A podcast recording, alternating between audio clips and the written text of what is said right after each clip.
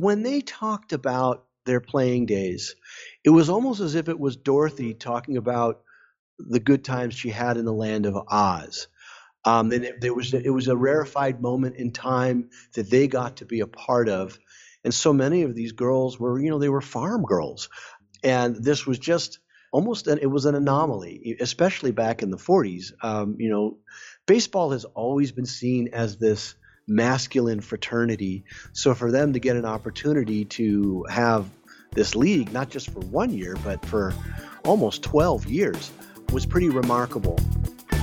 Welcome to Good Seats Still Available, a curious little podcast devoted to exploring what used to be in professional sports. Here's your host, Tim Hanlon. Ah, uh, yes, the dulcet tones of Corey Coates announcing yet another fun-filled and exciting episode of Good Seats Still Available, that curious little podcast that is devoted to what used to be in professional sports. Thank you for joining us. Uh, if it's your first time here, thank you uh, uh, tremendously for navigating the wilds of podcast land and finding us and downloading us and putting us into your earbuds. We appreciate all the effort. And uh, if you're a return visitor, well, we appreciate your process of doing so that first time and coming back on a regular basis. Uh, either way, however you got here, uh, we hope not to disappoint, and I don't think we will. Today's uh, episode's an interesting and fun one, as we try to make them to be. Uh, and the topic is baseball, uh, but a particular slice of baseball, and that is women and baseball, how uh, that sort of tenuous mix of Uh, the uh, the pursuit of of women playing baseball on an amateur, but in particular for our conversation on a professional basis, uh, which is a, a torturous history at that. And uh, our guest today is our convenient excuse to get into the professional endeavors uh, that women have uh, pursued to play baseball in the United States. And his name is John Leontidakis, uh, and he is the uh, creator, the director, the producer uh, of a whole bunch of things, but in particular, Uh, a web series, a web television series called The Sweet Spot, uh, which is uh, a treasury of baseball stories. Uh, it's a streaming T V channel. It is available on Roku, uh, Vimeo On Demand, and most interestingly and most uh, uh, probably most broadly on Amazon Prime. So if you're an Amazon Prime member, you can find The Sweet Spot, a treasury of baseball stories, uh, out there now. Uh, and uh, season three, which is the current season, just launched, uh, is uh, is the focus of our uh, our conversation. Uh, that season is called Shutout, the battle American women wage to play baseball.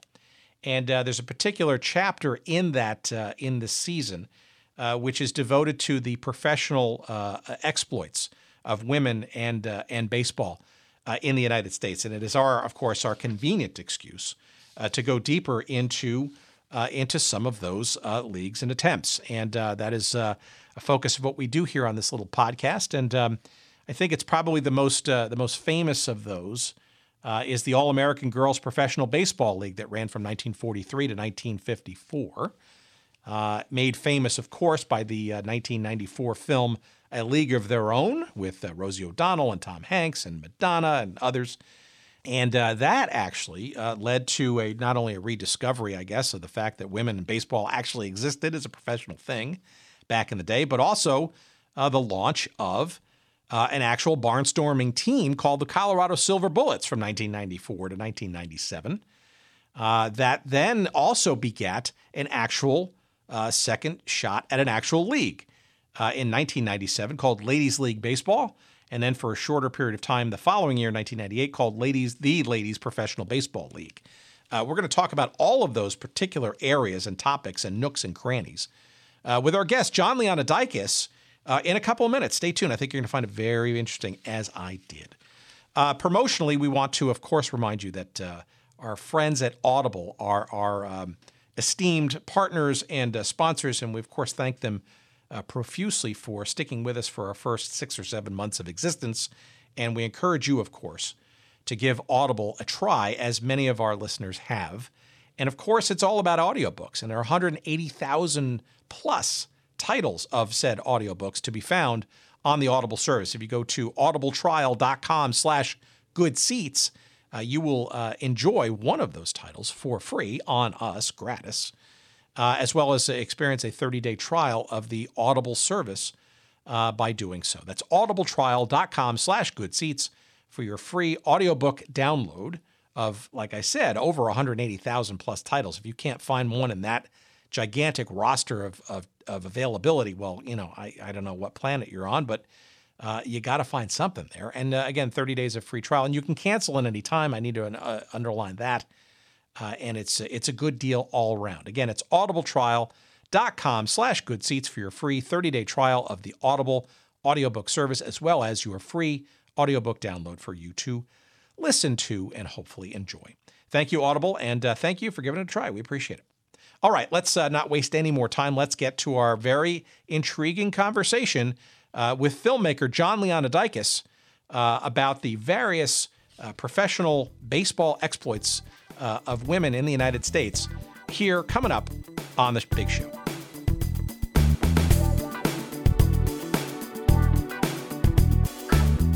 Maybe we can start at the start. Uh, give us uh, and our audience a bit of a background of about you uh, and uh, how you uh, not only came across um, this topic for season three, but the whole series uh, in general, as well as your background as a uh, as a pro. I'm assuming that you've got some uh, expertise and exposure to uh, television production and the like.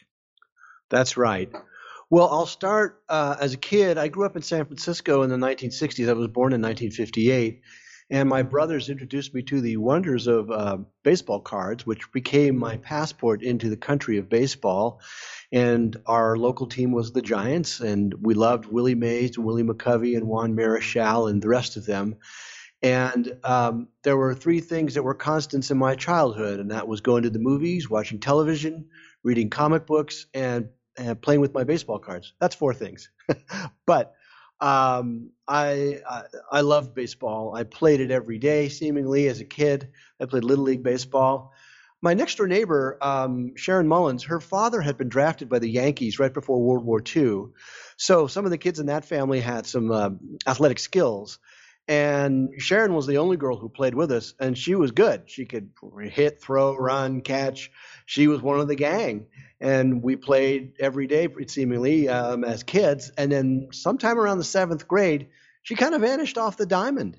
And I, that always kind of stuck with me. I wondered what happened. Um, but I continued my love of baseball and following it um, on through high school. I wasn't good enough to make my high school baseball team. I think I actually had the ability, but I lacked the confidence. Uh, so I switched over to playing uh, sandlot baseball in high school, and then doing uh, playing a lot of softball, which I continue to do today. But when I left high school and started college, um, my major was uh, fine and communication arts, and my uh, focus was on uh, motion picture and television production. So I essentially went to film school at Loyola Marymount University in Los Angeles. I moved from San Francisco to L A in seventy-six, and um, I've been here ever since. Uh, my love for the game has always been very strong for me. And in nineteen eighty-nine, the, the Giants finally made it back to the World Series after the last time they had been was about nineteen sixty-two, I believe, when they lost in seven games to the Yankees.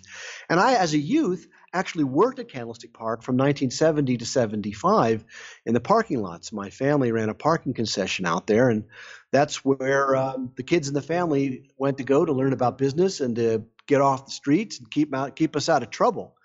And uh, that just deepened my love for the Giants and baseball. And so when they went to the World Series in eighty-nine, my brother was a season ticket holder, and he invited me to go to game three with him.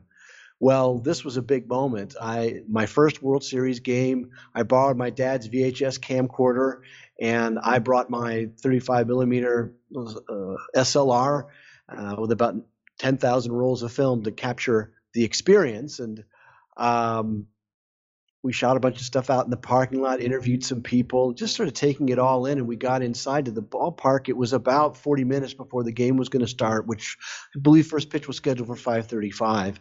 I went to go get a hot dog, and we had great seats right off of uh, third base, between third base and left field, right on the field level. I went in to get in line to get a hot dog, and at five oh four p.m., a six point nine earthquake erupted, which, uh, of course, uh, ended the game. Uh, because there was no power in the stadium. Uh, I stayed the intervening ten days in San Francisco because I wasn't going to get gypped out of my only chance to go to a World Series game But I had shot all this footage, and I, I continued to shoot in the intervening ten days in and around San Francisco. And then when I went back, you know, I was able to kind of be able to tell this story in three acts.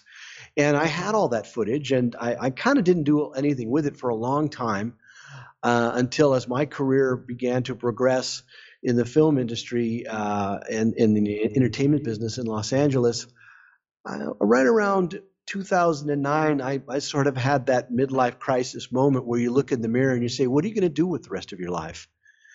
And I and I, I had had a very successful career up to that point, producing T V commercials. Uh, I was producing theme park attractions for Walt Disney Imagineering for all of their uh, parks and uh, cruise ships and so forth around the world.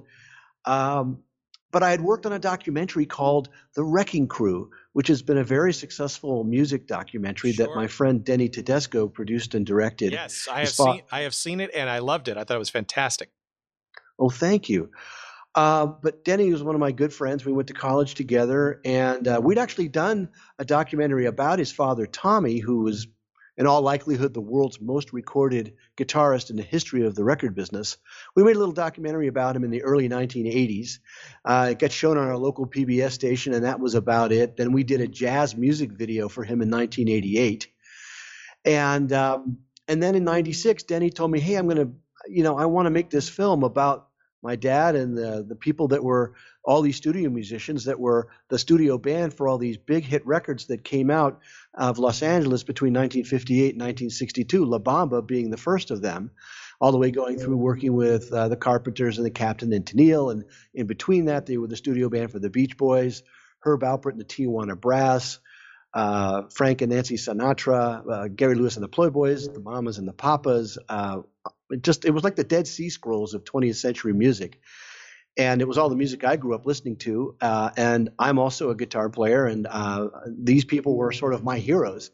So I worked on that project with him for about five years, and when um, I, I it got, the filmmaking bug had sort of bitten me, and I said, "What do you want to do with the rest of your life?" And I said, "You know, I'd like to make films about baseball."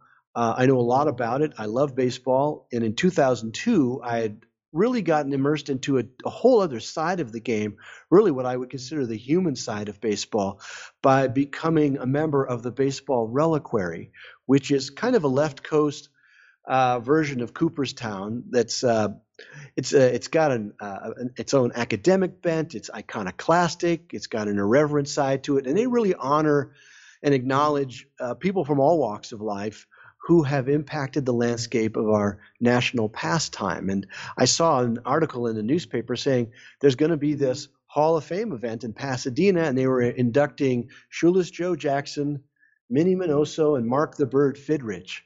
I said, wow. And it was free. I said, how can I miss this? So I went up there, and at the time I was really disenchanted with baseball, with all of the cheating and the corporatization of the game. All the fun seemed to have been squished out of it. I went to this event. Minnie Minoso was there, um, and it was it was like going to a religious revival tent meeting. I came out of there completely re-energized. I had found my tribe, and um, it, it it kept me excited and interested in baseball, and not just in contemporary baseball, but baseball history. I'd been I'd lived long enough to follow the game since the sixties on for, uh, uh, onward. And uh, so I decided I would like to make films about baseball, but look at them uh, from the human side of the game, because I think that's something that appeals to anyone. People love a good story, and that narrative is really at the heart, is really the heart and soul of baseball. So the, um, one of the first things I did was to make a documentary about the Baseball Reliquary, and it was called uh, uh, Not Exactly Cooperstown, and it's come become kind of a cult favorite amongst uh, uh, people in the baseball subculture.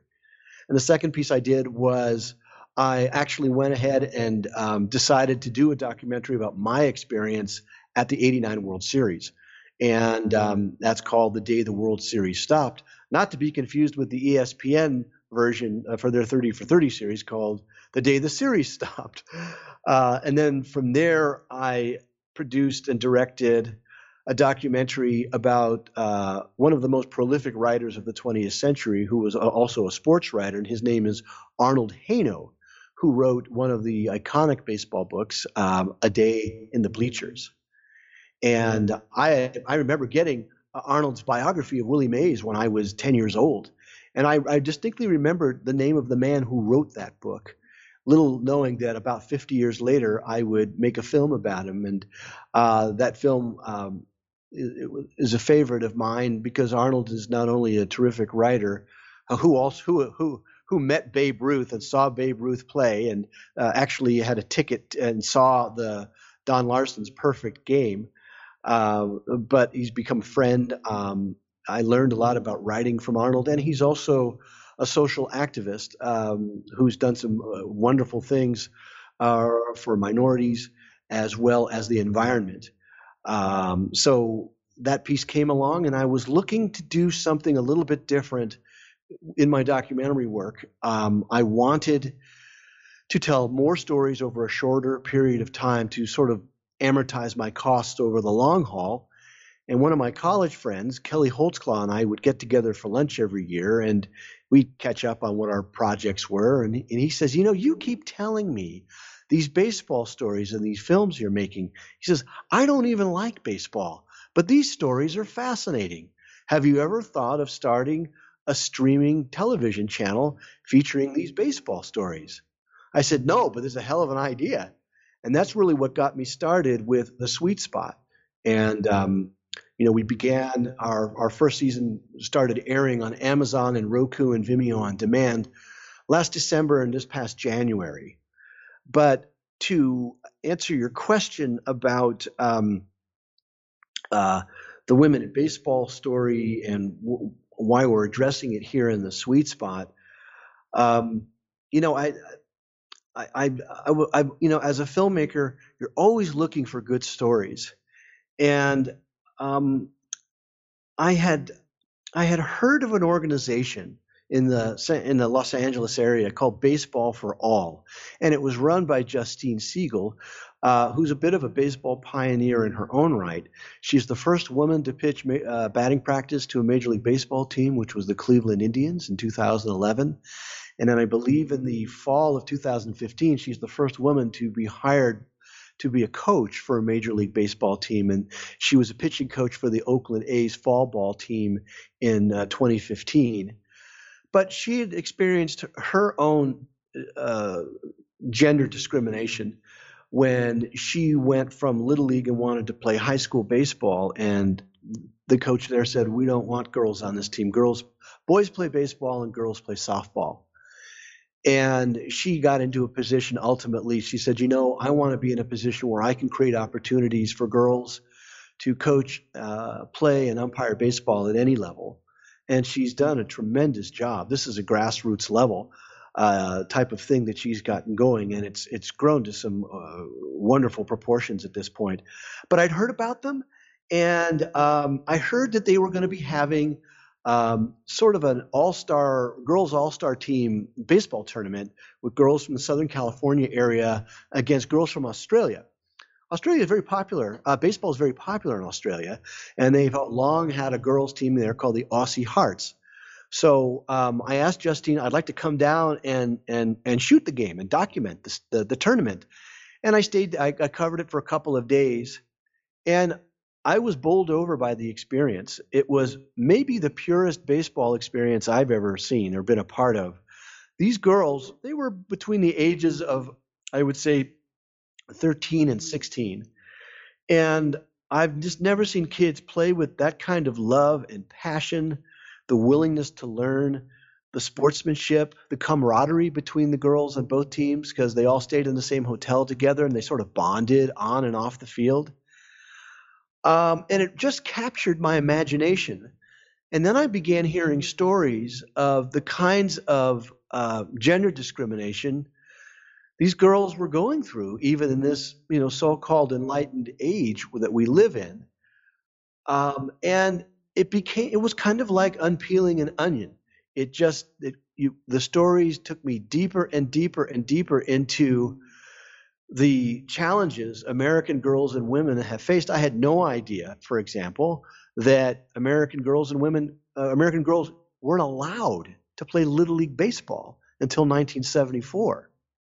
And that was only because they were sued. Little League uh, did not allow girls to play baseball, and they found out that there was a girl pitching for uh, a team called the Hoboken Democrats in New Jersey. She was very good, and her name was Maria Pepe. And um, one of the coaches on a, of an opposing team ratted her out and, and you know, told the um, uh, the central office about it. And they, the Little League main office, told the Hoboken team, said, "You either kick that girl off the team, or we're we're uh, revoking your charter." And so, you know, they went ahead and did this, and that whole story in and of itself is is is really something. But um, so that was kind of a shocker. I had stopped playing Little League baseball in seventy-two, and of course, there were no girls playing in the uh, Catholic Youth Organization when I was playing. Um, but I wasn't aware of that, and of course, everyone's very familiar with the film A League of Their Own, which was really the only major sort of substantive professional women's baseball league that we've had in this country. Um, well, let's, I, let, let's get into that a little bit, because sure. they're, they're uh, you know, this, uh, we're, we're referencing, uh, the, the current season, um, uh, of your, of your series. It's called, uh, th- this particular season is called Shutout, the Battle American Women Wage to Play Baseball. And, and you're, you're referencing, yeah, you know, this is clearly not a new phenomenon, this sort of discrimination and, and inability to, uh, to, to uh, allow girls and women to play, uh, baseball, uh, uh on its own terms. And it, and it goes back, right? So the first, you know, uh, your your episode number six is called A Game of Their Own. And mm-hmm. uh, it, it of all the episodes of this season, it touches probably most specifically on the various attempts, at least on the pro level, uh, for girls slash women to play uh, professional baseball in some manner, shape, and form. Um, my guess is that one of the things that you got drawn back into uh, as you as you discovered Uh, this story, and as it started to play out, was the origins of that with with the All-American Girl uh, Professional Baseball League in in the uh, early to mid nineteen forties. Uh, do you want to maybe uh, touch upon that a little bit, and, and maybe some of the folks that you came into contact with from that original league that maybe opened your eyes even further? Sure. And as a precursor to all that, I found out that women had been involved in playing baseball as far back as eighteen sixty-seven. Oh, that's not uh, a surprise. With, with the Vassar College team, and and and you know, the women had their own barnstorming teams, um, and and they you know they played and were a part of the American baseball scene at least until nineteen oh nine, and there there was some initial discouragement that came from Albert Spaulding, who declared baseball is America's sport, it's a masculine sport, and therefore women can't play. Um, they continued to do sort of barnstorming and playing up until around the nineteen twenties, but the emergence of men's minor league baseball sort of it sort of proliferated, and it just kind of shoved opportunities for women's baseball kind of off the stage at that point until we get to the beginning of World War Two with all the men marching off to war. Uh, Philip Wrigley, the owner of the Chicago Cubs, uh, with a couple of other people, formed the All-American Girls Professional Baseball League to continue to keep interest in baseball.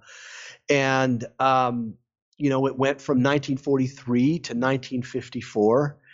And uh, everybody knows about this league because of Penny Marshall's film, A League of Their Own, which, by the way, is the most successful baseball film in the history of cinema.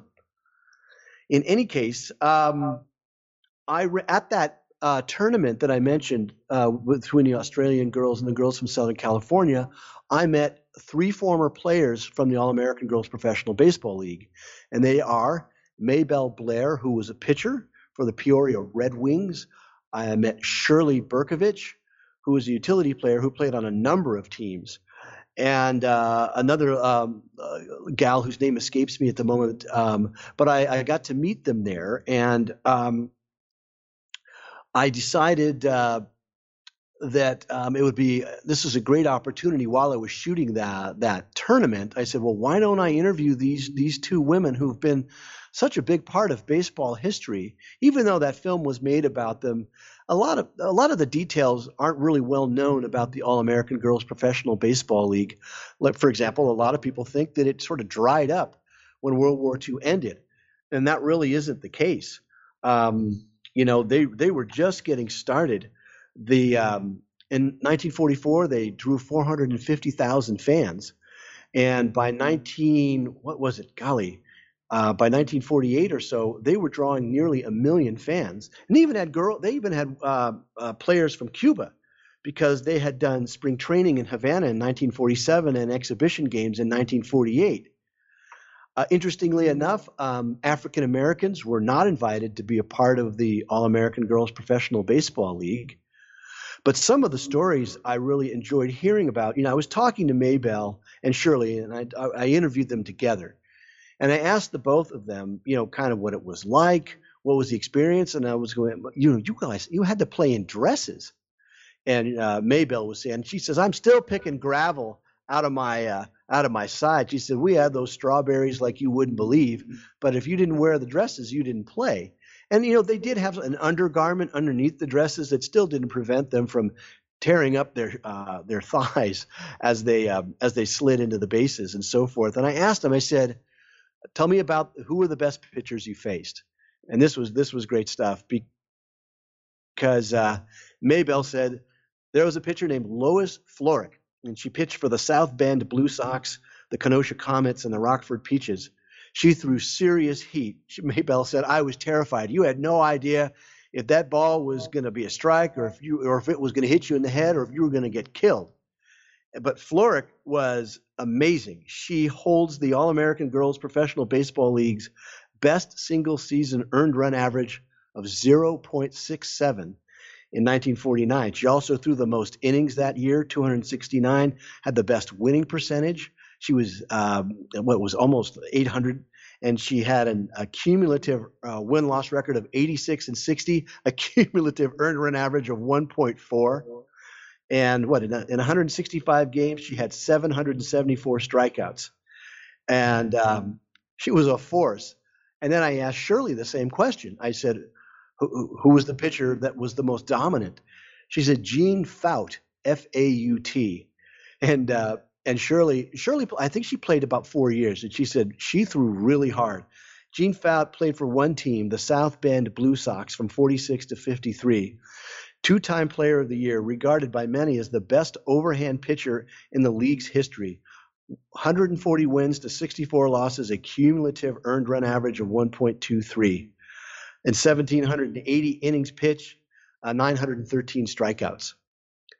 So it was amazing to hear that there were there were you know women who could th- who could throw serious gas. So when you engage them in, in conversation, I mean, uh, it it seems to me, and I've seen you know obviously some, some of the pieces in, in your piece, um, some of the interviews in your piece. Um, it's there's almost like a, a spark or a glint in their eye, you know, sort of a not only a, a you know a fond memories, right, but also. Uh, how it's almost still a cause, right? It's it's still girls slash women are just as good, if not uh, better, at being able to play the sport of baseball, and it almost feels like it's a, it's part of a an ongoing mission, not just a, a time in their past, right? They still feel very it feels very alive, the whole spirit still, despite their advanced age and and you know the the memories I guess associated with that uh, that league back in the forties and fifties. Absolutely. They are tireless advocates, advocates for girls in baseball. They travel the country uh, participating in, in these events. Baseball for All holds a national tournament every year, and, and they're sort of the sort of lead ambassadors for that. But when they talked about their playing days, it was almost as if it was Dorothy talking about the good times she had in the land of Oz. Um, and it, there was, it was a rarefied moment in time that they got to be a part of. And so many of these girls were, you know, they were farm girls. Um, and this was just uh, almost, an, it was an anomaly, especially back in the forties. Um, you know, baseball has always been seen as this masculine fraternity. So for them to get an opportunity to have this league, not just for one year, but for almost twelve years, um, was pretty remarkable. And, you know, uh, recently when Jackie Robinson had his statue unveiled at Dodger Stadium, I was there for that, as was Maybelle and Shirley. And later on that day, um, uh, they, uh, Maybelle and Shirley both met Sandy Koufax, who had a lot of respect for them and what they had done and what they had gone through just to play the game. So it's also pretty interesting too, though, when you, you look at the the history and how the how the league was set up, right? Obviously, a lot of it was, you know, men going to war, and how do you keep interest in the sport up, and and obviously as a distraction, just in general for for the home homebound uh, uh, folks in in the States. Um, but you know, it's still also not necessarily the most uh, I don't know egalitarian of setups, right? I mean, you still had. You had uh, uh, codes of conduct, and you had a, you know, fight song, and there was sort of like, you know, uh, dress requirements and need to wear lipstick at all times. And, you know, there's almost sort of this prim and proper, you know, ladies can play, but they need to also be sort of, you know, uh, defined and, and, and rule bound uh, because uh, we don't want any, you know, untoward, uh, you know, uh, perceptions of, of, of women on the, on the ball field. So I'm just curious as to you get at any of that sort of, I don't want to call it a double standard, but it seems like it was, you know, defined for them. It wasn't necessarily as, uh, you know, uh, free-spirited, perhaps, as maybe uh, a pure equal shot at playing sports uh, might be perceived today. Yes, it was very regimented. Uh, Wrigley was very savvy about building a brand and putting a product on the field. And in putting that product on the field, it had to be just so. So these girls all went to charm school. Both of them talked about that. Um, uh, they talked about what an incredible experience it was to be able to play with uh, all women, because most of them were, you know, sort of tomboys, or they were, you know, they played they played on boys or men's team. They were sort of the anomalies in their little uh, their, their communities, and so being able to play together, play with women uh, for the first time was really exhilarating for them. Um, and, you know, they, they had, they went along with all of it because they realized, uh, we're getting paid to play baseball. It's good money. Um, you know, Maybelle said that, you know, a scout saw her playing softball, and he, it's a great story because he said, um, you know, I, I, I want you to come. There's going to be this professional women's baseball league. I'd like you to come try out. And she, you know, she thought this guy was, was pulling her leg or trying to, you know, pull a wool over her eyes. And he said, she said, there's no way my parents are going to let me go off to some half-cocked girls' professional baseball league, which nobody's ever heard of. And uh, she took the guy back to her house, and, you know, they explained it to him, and they all looked at him like he would, was green with three heads. And they said, there's no way our, our kid's going to go off to this thing. She said, look, we're going to pay your, da- your daughter this much money every week. And at, at this point, her Maybelle would have been making more money than her father. And uh, her mother said, George, crank up the car because we're packing her suitcase and she's going to go try out for this league. Um, and so it's it's those types of experiences that, that they shared with me that were, you know, just remarkable, um, especially back in that era. And I also asked them about, you know, we we know about the unwritten rules in baseball, especially when men are playing. If, if you know, if somebody feels like one team feels like they've been shown up, somebody's going to take a pitch to the ribs, or there's going to be trash talk and this, that, and the other thing. And I, and I asked them, I said, did you guys get in any of that? Was there any, did you feel like you people were showing you up at any point on the field? And was there retaliation? They said, you know, th- there was none of that. And I've actually, in talking to women who played uh, the game in contemporary times, that's not part of their culture. It's it is a man thing. It is a t- likely a t- testosterone-driven thing. But uh, that's one of the interesting distinctions between men's and women's baseball that I have found that goes all the way back to the nineteen forties to today, where they're much more interested in getting on with the game and less interested in, you know, Uh, you know, getting after each other the way men do if they when they feel they've been slighted on the field of play. Well, it does seem, uh, at least through the uh, the uh, the memories and the uh, the on-camera interviews with Maybelle and Shirley, that um, that they did. It seemed like they had a hell of a lot of fun. No? Oh yeah, it was a it was a grand old time, and they they remember it all wistfully.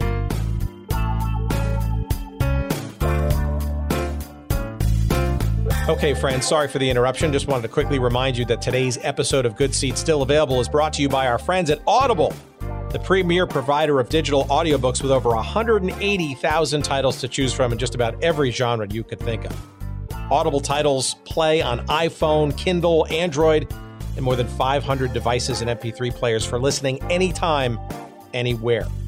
And for a limited time, my audience can listen to a free download of any book that they choose, as well as get a thirty-day free trial when you go to audibletrial.com slash good seats.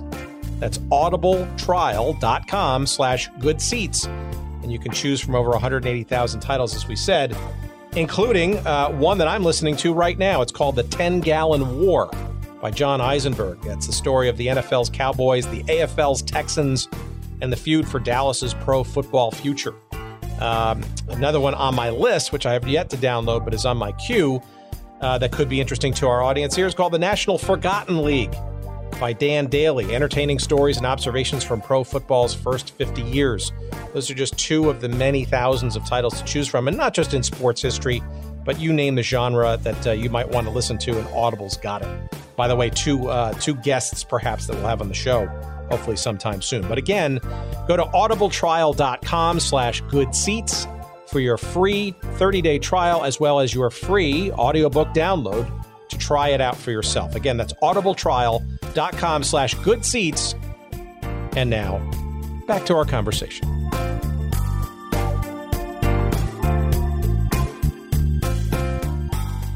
So, did you ever get into conversation with them about why it took so long after the demise of the league in the mid nineteen fifties for women and baseball to come back together again, what, another forty, fifty years, until forty, fifty years later, right? What, it almost seems like it kind of went dark after all of that sort of excitement and exuberance. You know, you'd think that the idea of women and baseball would be an ongoing thing based on all that success.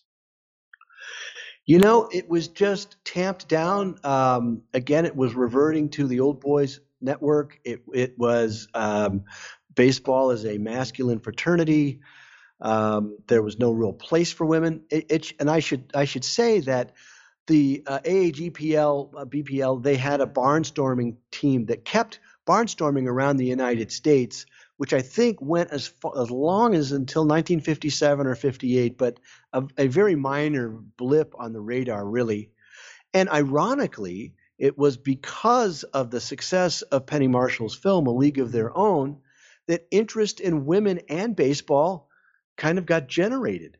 So what happened was, in nineteen ninety-four, a businessman from Atlanta struck a three million dollars sponsorship deal with Coors to form a women's professional baseball team called the Colorado Silver Bullets. And essentially this was a barnstorming team, and they operated from nineteen ninety-four to nineteen ninety-seven. And um, they played games uh, against men's semi-pro teams and regional teams around the United States. And this was the first major effort of, of having girls play professional baseball since the All-American Girls Professional Baseball League. And um, the first year was um, a remarkable year for them. Uh, first of all, their manager was Hall of Famer Phil Necro.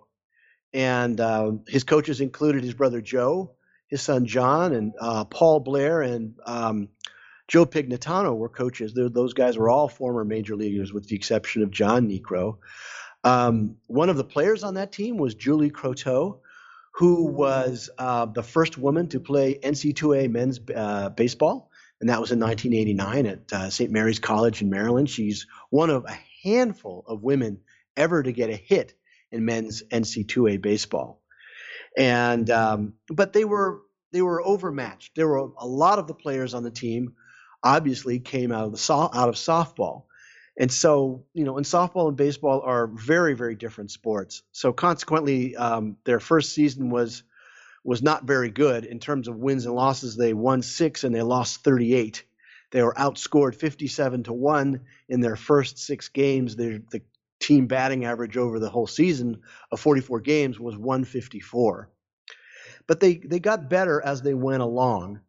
Um, they had eleven wins in ninety-five, and after starting nineteen ninety-six season at four and nineteen, they switched to aluminum bats and won fourteen of their last thirty games. They could draw people. They drew forty-two thousand fans at Candlestick Park in San Francisco, thirty-three thousand in Denver, uh, thirty thousand in uh, at Jack Murphy Stadium in San Diego, twenty-three thousand at Memorial uh, Coliseum in Oakland. Um, and uh, they actually had a, one of their pitchers pitched a no-hitter in ninety-four. That was Lisa Martinez. They beat the Somerville Yankees, who happened to be the champions of an over thirty amateur league in Charleston, South Carolina. The thing that was really fascinating about this no-hitter was Martinez used her underhand softball delivery to rack up eight strikeouts. Phil Niekro said it was the most exciting damn thing I've ever seen in baseball. Huh.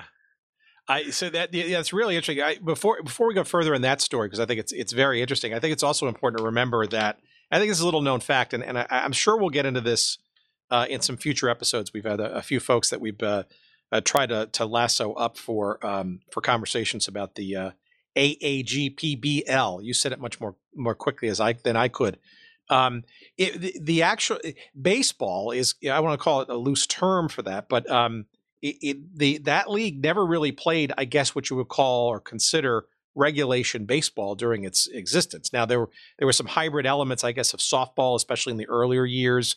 Uh, the you know the mound and the the uh, bases were expanded a little later. The balls uh, got uh, smaller uh, over time.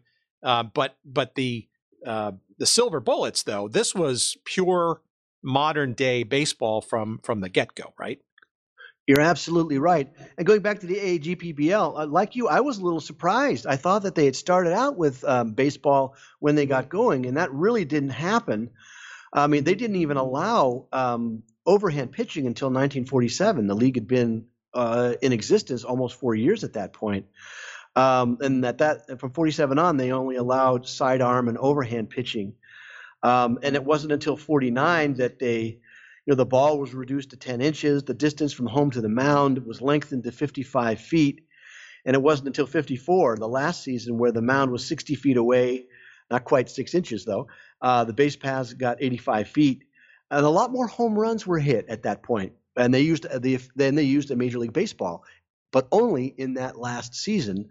But the Silver Bullets, it was um, one hundred percent pure baseball um, from the get-go.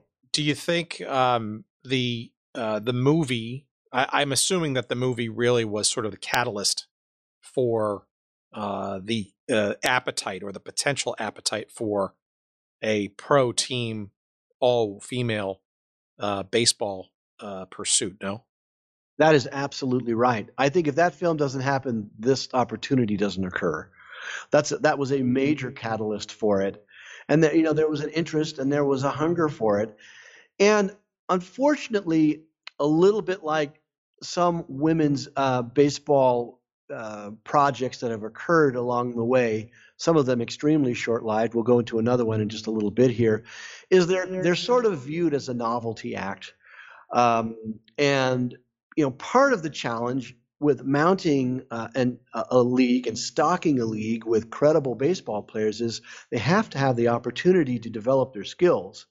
And, of course, girls and American women have never really had that because the, the, a wall has gone up uh, from them participating in the game, even after they got to play, started to play Little League Baseball. Even in today's uh, game, when l- girls finish Little League, they're sort of automatically shuttled off into softball. So in the nineties, it was much of the same thing where just about all of the girls who – who were playing on that team, or certainly most of them, they were all softball players. And uh, it's just a different animal. Uh, the dimensions of the field, the size of the ball, the dynamic uh, is just completely different. So it's not um, it's not surprising that uh, they struggled in terms of being able to play at a competitive level against men's teams. Um, but the fact that they lasted four years was pretty interesting, and the only reason it The reason it died, they felt that the sort of novelty of it all was wearing off. Um, Coors was their sponsor, um, and Coors pulled the plug in nineteen ninety-seven.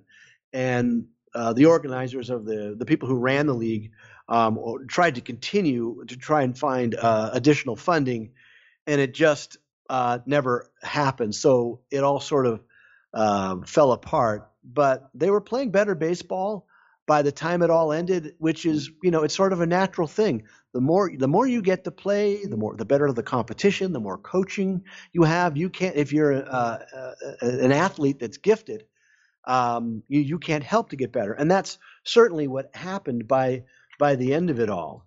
And that's and you know, I think one of the, the amazing stories that people don't know about the Colorado Silver Bullets was their their brawl in nineteen ninety-seven. Shall I share that story?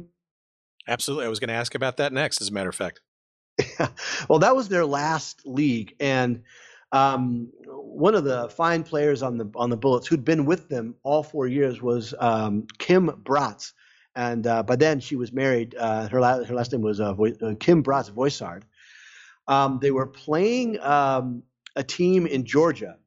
They were playing the America's Travelers, the state champions of Georgia Re- Rec and Park League. Uh, these were the eighteen and under champions. So these apparently were boys aged sixteen to eighteen.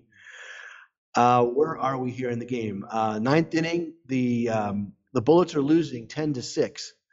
And there'd been a lot of uh, trash talk from the, uh, the the boys team. The catcher was just mouthing off at every every hitter who came up. So there was some bad blood that was brewing. And Kim Braatz, she got nailed. She got hit by a pitch, and Um, th- those girls were saying they were thrown at constantly, way more than you would typically expect, just uh, constantly all throughout that first uh, season. And um, as Kim got down, was headed down first base, she saw the, the pitcher on the mound laughing at her, and she snapped. She she charged the mound, both dugouts emptied, um, and it was a full-blown brawl. And uh, there are all these articles in the paper. Look at these, you know, these married thirty-year-old women are beating up on these teenage boys. Um, but it was good for attendance, because I think one of their next games, which happened to be in Alaska, drew ten thousand people. But it was great to see, you know. And, and I and I was reading, you know, some of the women who were on that team were saying, you know, the abuse we took, you know, I mean, we knew we would get, we were going to get some of it, but you know, people were spitting on us. Um, the invective, the verbal invective, the taunting, um, they said it, really, it was really quite shocking. And that's really a thread that has gone through a lot of the stories of the, some of the women I've, I've, who I've continued, who have continued to play the game up until now, of the, uh, the abuse, the, not only verbal abuse, but the, the physical abuse. Girls told me how they'd been beaten up. They'd been assaulted. You know, Isla Borders, one of the greatest women ever to play the game, four guys uh, beat her up and attempted to rape her to discourage her from playing on her Christian college baseball team. One of those attackers was a teammate of hers. So it's pretty amazing um, that these kinds of things uh, occurred just because uh, a girl wanted to play our national pastime. And I think what made this story so compelling to me was, now you're telling me that fifty percent of uh, American citizens are being discouraged from playing their, their national pastime because of their gender. To me, this strikes at the core of what it means to be an American. And to have this sort of uh, uh, mistreatment and abuse being heaped on girls and women simply because they want to play baseball. I felt, I said, this is a huge story.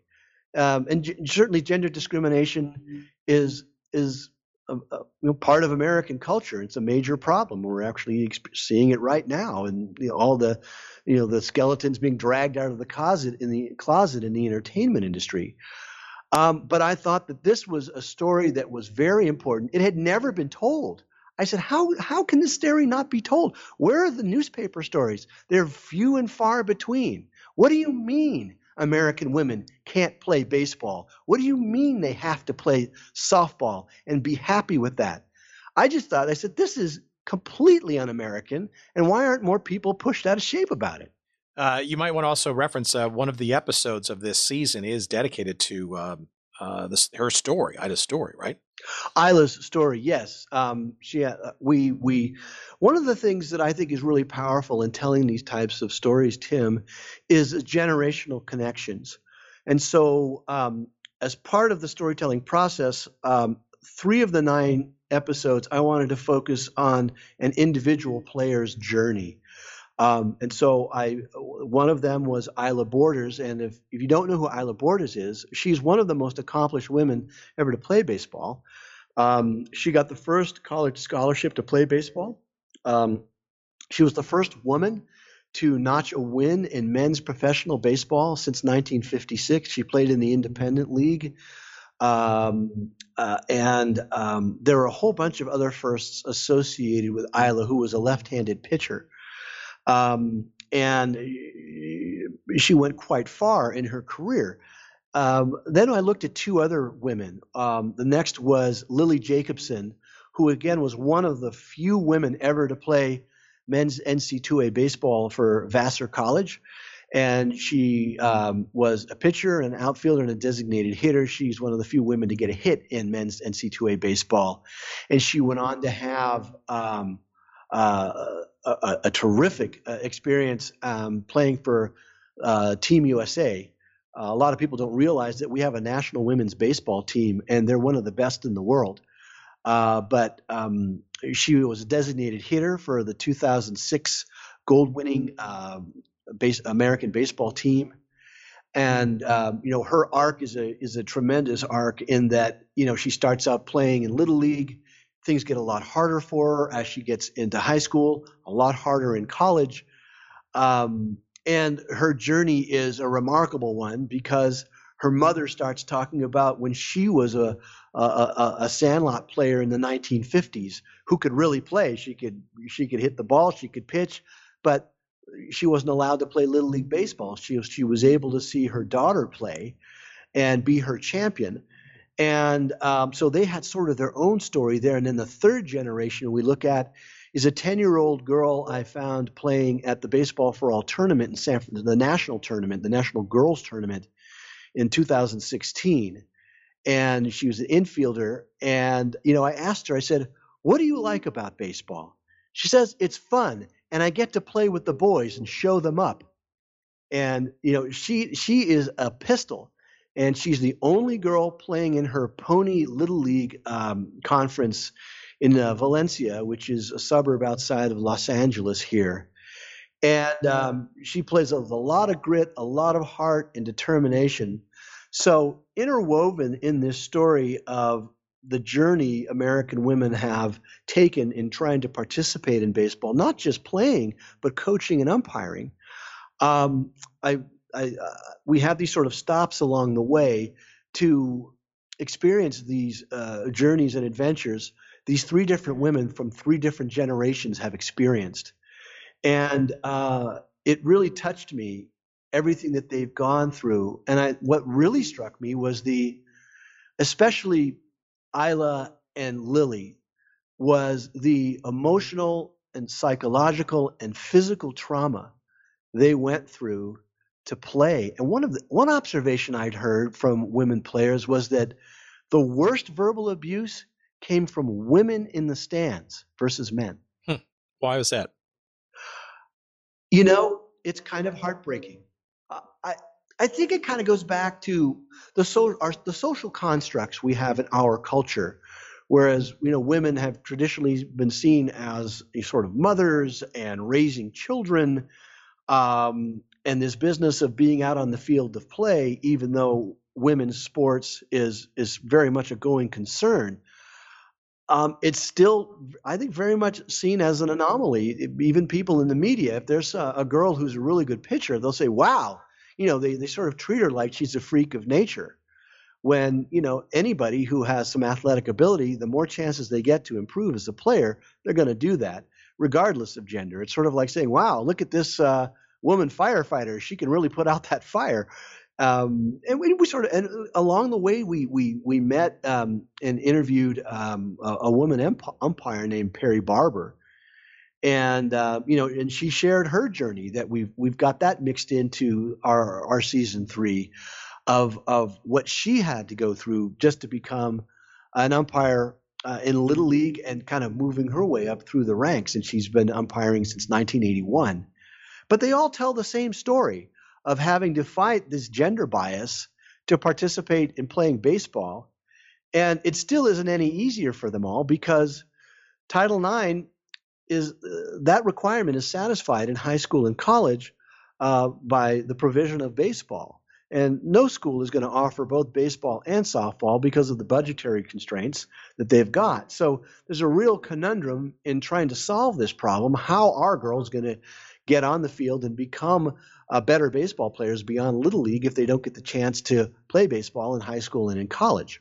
Well, there, you know, there's also something to be said about, uh, and we've seen this with certainly with basketball, uh, certainly soccer uh, of late. Uh, there is no, or was no, or is no uh, professional league to which uh, women can aspire to. So, in some respects, that's also sort of a double negative or a double whammy, right? Because it's like, well, why continue with this? You know, if there's really no logical conclusion, especially if I'm any good at it, right? And it seems like the last attempt was uh, in the wake of uh, the success that the Silver Bullets had, which was this uh, year and maybe a half uh, attempt with uh, what was first called Ladies League Baseball in nineteen ninety-seven and then renamed and reconstituted as the Ladies Professional Baseball League in nineteen ninety-eight. Um, I think you've also spoken to a few of the players uh, from that era as well. And I guess Uh, the idea is, right, as to pick up on sort of your last thread, um, you know, it's one thing to sort of play with the men, I guess, and, and have a, have a, uh, sort of be saddled with this whole idea that, you know, you can't, it's hard to play against men when you've had very little opportunity to, to develop your, your game in the lead up to, you know, playing professionally against men. Uh, I guess the, the logic would be, well, okay, how about a, a league that, that women can actually play in and then aspire to, Uh, and over time, perhaps get to some level of equality uh, on their own merits. Sure. And it's worth noting, Tim, that there is a professional women's baseball league in Japan, and that's been going since two thousand seven. There's only four teams, but that's a very spirited league, and it, they do well. But to get back to the Ladies League Baseball, um, this was a league that was primarily in California. It also involved a, a team in Arizona. And there were five teams. Um, and again, this was, you know, a, a league of their own kind of helped get, get this going too. Uh, they had five teams. They were the San Jose Spitfires, the San Francisco Bay Sox, the Long Beach Aces, the Phoenix Peppers, and the Los Angeles uh, Legends. And they had one full season, uh, ninety-seven, and the San Jose Spitfires defeated the Legends.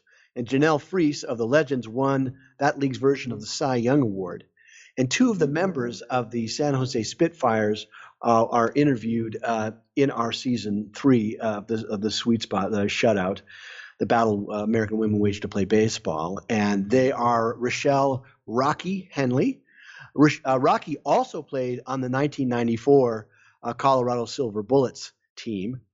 And, um, and then uh, the team's catcher, who is a, a really uh, a very special player, by the name of Alex Sickinger. Um, the thing that was amazing about Alex was, you know, she grew up playing softball with girls, and when she went to high school, softball wasn't offered. So she wanted to play baseball, so she tried out for the men's team, made the team as their starting second baseman, and then ultimately displaced the starting catcher. So, you know, and she went on to, you know, win all these all-league honors in high school playing against boys. Um, so she was asked to play uh, for the Spitfires, and at age seventeen, uh, she was named Rookie of the Year. She was also the Defensive Player of the Year, and um, she went on to um, uh, be the catcher for the U S Women's National Team uh, in two thousand three and two thousand four, and of the oh four squ- squad, winning gold at the Women's World Cup of Baseball in Canada. And the nice thing about the this story kind of ties together is that um, Alex and Rocky have both helped to start the uh, San Francisco Wrecking Park's San Francisco Bay Sox All-Girls Baseball League for girls age eight to sixteen in the San Francisco Bay Area, which has really become kind of a pilot program for other cities to emulate, uh, to allow girls to play baseball uh, and play with other girls. And it goes on up in, in, uh, on up in through high school. And because we have this institution of softball, um, the only other way girls can get better at playing is to be able to be able to play in these types of, of community leagues. So it's very much kind of a grassroots effort and sort of solution uh, to be able to provide these opportunities for girls and women to get better at the game. And by getting better at the game, they'll be able to make uh, the, the teams in high school and compete to make the teams in college. But just being good enough and be, and with sports being a meritocracy, meaning the best players take the field, there's, there's still a big uphill climb because not all coaches, let's face it, it's a game that's administered by men, it's umpired by men, it's coached by men. And a lot of times those men's coaches in high school uh, don't want to see a girl take a position on that field from a boy that might has a better chance of getting a scholarship to play baseball for, in college than she would. But so it, there's that sort of conundrum. But it does still feel, though, right, uh, even in the wake of of this, uh, the Ladies Professional Baseball League uh, in, in the middle of the season in nineteen ninety-eight, it does seem that not these professional exploits uh, dating back to the, to the, you know, to the World War Two era uh, uh, don't seem to be, and I think maybe hopefully coming out of your series here, don't seem to be in vain, right? It seems like there are It almost feels more than just grassroots. It feels like there is something much more substantial uh, in the offing for the idea of women and baseball going forward, no? I think so. I think so. And, uh, you know, the A A G P P L, all that stuff, um, uh, this is, you know, these are the seeds in the garden. And, and, and it, all the wonderful plants began growing. And like any other garden, the, the plants won't grow unless you nurture them and you water them. And I think we're finally in a place now where that garden will continue to be watered.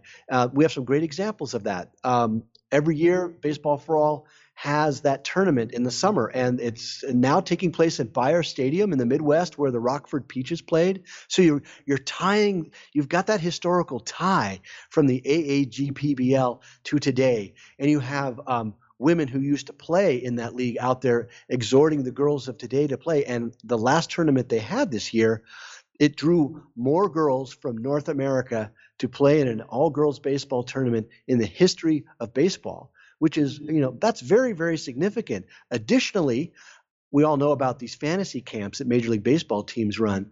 Well, for a long time, the Yankees were the only fantasy camp to have a, a camp exclusive for, for women.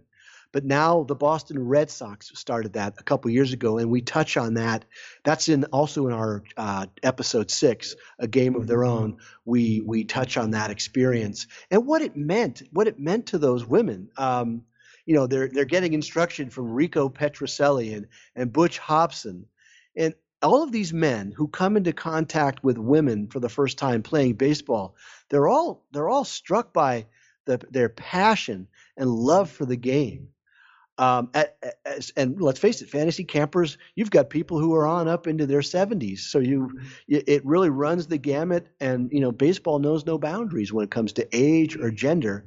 So we're starting to see more of these types of opportunities and experiences open up for American girls and women. And it should be noted that, you know, uh, up in Canada, I, I worked with Andre Lachance to get some uh, images and information about their program.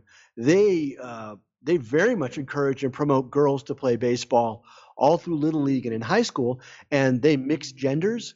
And in some cases in high school and in, in, in playoff games and championship games, all girls teams are playing all boys teams, and they don't have a second thought about it. And Andre was asking me, what's wrong with you Americans? Why are you treating your your your women like this? Um, so this is very much an American problem. Um. I guess my last question is, of all the people that you talked to in uh, putting this season together, um, does any did any of them feel like there were enough uh, foundational elements to take another shot at uh, another professional league uh, for women for baseball? I think there's hope. There are hopes and dreams. Um, you know, this is these are the baby steps that that will. Is the first the, the the first steps of the long march to be able to develop enough talent to stock a professional league. And, you know, the reason we have uh, the W N B A is because women have been able to play college basketball since the nineteen seventies. So it's going to take a while for that to happen. But yes, you can see that dream, the sort of light at the end of the tunnel in the eyes of these people, especially the ones who've been chasing this dream for a long time. But I think the most important thing to a lot of these people is, you know, just give us a chance to play the game that we love. That's all we're asking. And it kind of starts and ends there.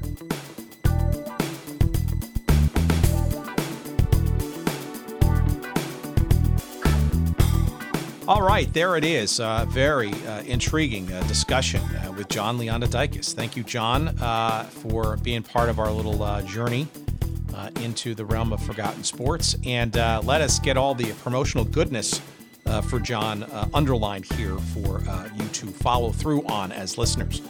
Uh, let's see. Season three of The Sweet Spot, a treasury of baseball stories, which is called Shutout, the battle American women waged to play baseball. It is available now uh, as a streaming channel uh, for you to find on Roku. Uh, you will find it on Vimeo On Demand. And if you are an Amazon Prime subscriber, you will find it on Amazon Prime. Uh, I also want to call attention to uh, a number of other uh, works that John has done, uh, especially in the realm of baseball. Uh, Hano, A Century in the Bleachers from twenty fifteen, uh, is well worth uh, your seeking out. It's a documentary about Uh, a long time, uh, many, many decades uh, sports writer uh, and his uh, coverage of the sport of baseball. Uh, Not Exactly Cooperstown, uh, another uh, video slash D V D from twenty twelve, uh, which uh, is, uh, I would argue, is kind of a, uh, a parallel, but in a more uh, wacky and fun-filled and adventurous way to that of uh, baseball's Hall of Fame, uh, from the things that uh, didn't quite make the Hall of Fame, shall we say, but uh, are exceedingly notable Uh, in the history of baseball, uh, nonetheless. Uh, the twenty thirteen documentary uh, from John Leontidakis called The Day the World Series Stopped. Uh, that is also available as a uh, streaming download as well as a D V D. We're going to have links to all of these, by the way, on our episode uh, number thirty-eight uh, with John uh, on our website at good seats still available dot com. Just look for this episode and you will find links to all of those things. Uh, and, and you also, I, I two other things I got to tell you about John, because he's an interesting cat. Um, he was also uh, very much involved in the uh, production of a, uh, a phenomenal documentary, not related to sports, uh, but in the realm of music, uh, and it's called The Wrecking Crew. And if you have not uh, seen this uh, this documentary, uh, which came out, I believe, in two thousand seven, yeah, hit the film festival market then and came out just uh, thereafter. Uh, this is an amazing story. The Wrecking Crew is of uh, the uh, musicians, the studio musicians in Los Angeles uh, that were literally the backing band for uh, some of the most memorable recordings uh, and artists uh, of uh, our generation, of a generation prior as well. Uh, we're talking about Elvis and Sinatra and uh, Richie Valens and Herb Alpert and Uh, the Mamas and the Papas and Dean Martin and Sammy Davis, the Fifth Dimension, the Byrds. I mean, you name them, the Wrecking Crew was part of it. Uh, and uh, the uh, shining the spotlight on some of the uh, famous or not so famous uh, studio musicians behind some of those most famous uh, songs and legendary uh, artists uh, of our day. Again, that's called The Wrecking Crew. Uh, that is available as well wherever good D V Ds and or streaming downloads are found. Uh, last thing is John Leontidakis also uh, We kind of, I don't know if we mentioned it uh, in the episode, but uh, was also instrumental uh, in creating the uh, the theme attraction at Walt Disney World called Monsters, Incorporated. Laugh Floor. And it, uh, if, you, if you have kids and you've been there, uh, you will know that that is a, a fun and interactive uh, experience where uh, jokes are told in a very interactive way uh, around the whole uh, uh, Monsters, Incorporated franchise. And John was the, uh, the brains and the production uh, around that, along with the D- Disney Imagineering crew. So uh, a lot of things to follow up with our guest, John Leontidakis, uh, and uh, we encourage you to uh, uh, partake of those uh, early and often. And we do thank John for being part of our, uh, our little episodes here, and uh, we thank you for giving us a listen. Again, for our promotional purposes, again, go to good seats still available dot com. You'll find all of our uh, current and previous episodes, and uh, as well as links to all the various media Uh, that our guests have discussed and talked about and promoted. Uh, please visit there early and often. Uh, and you will find us also, of course, on social media. It's Good Seats Still Available on Instagram. Uh, on Twitter, you will find us at Good Seats Still. Uh, like us, if you will, on uh, on Facebook. And um, uh, I can't think of any other thing, but uh, thanks for all your uh, social uh, promotional uh, shout outs and uh, thumbs up and all that stuff. We love it. Uh, we love you. And uh, we thank you for listening, and we'll see you next week here on Good Seats Still Available. Thanks for listening.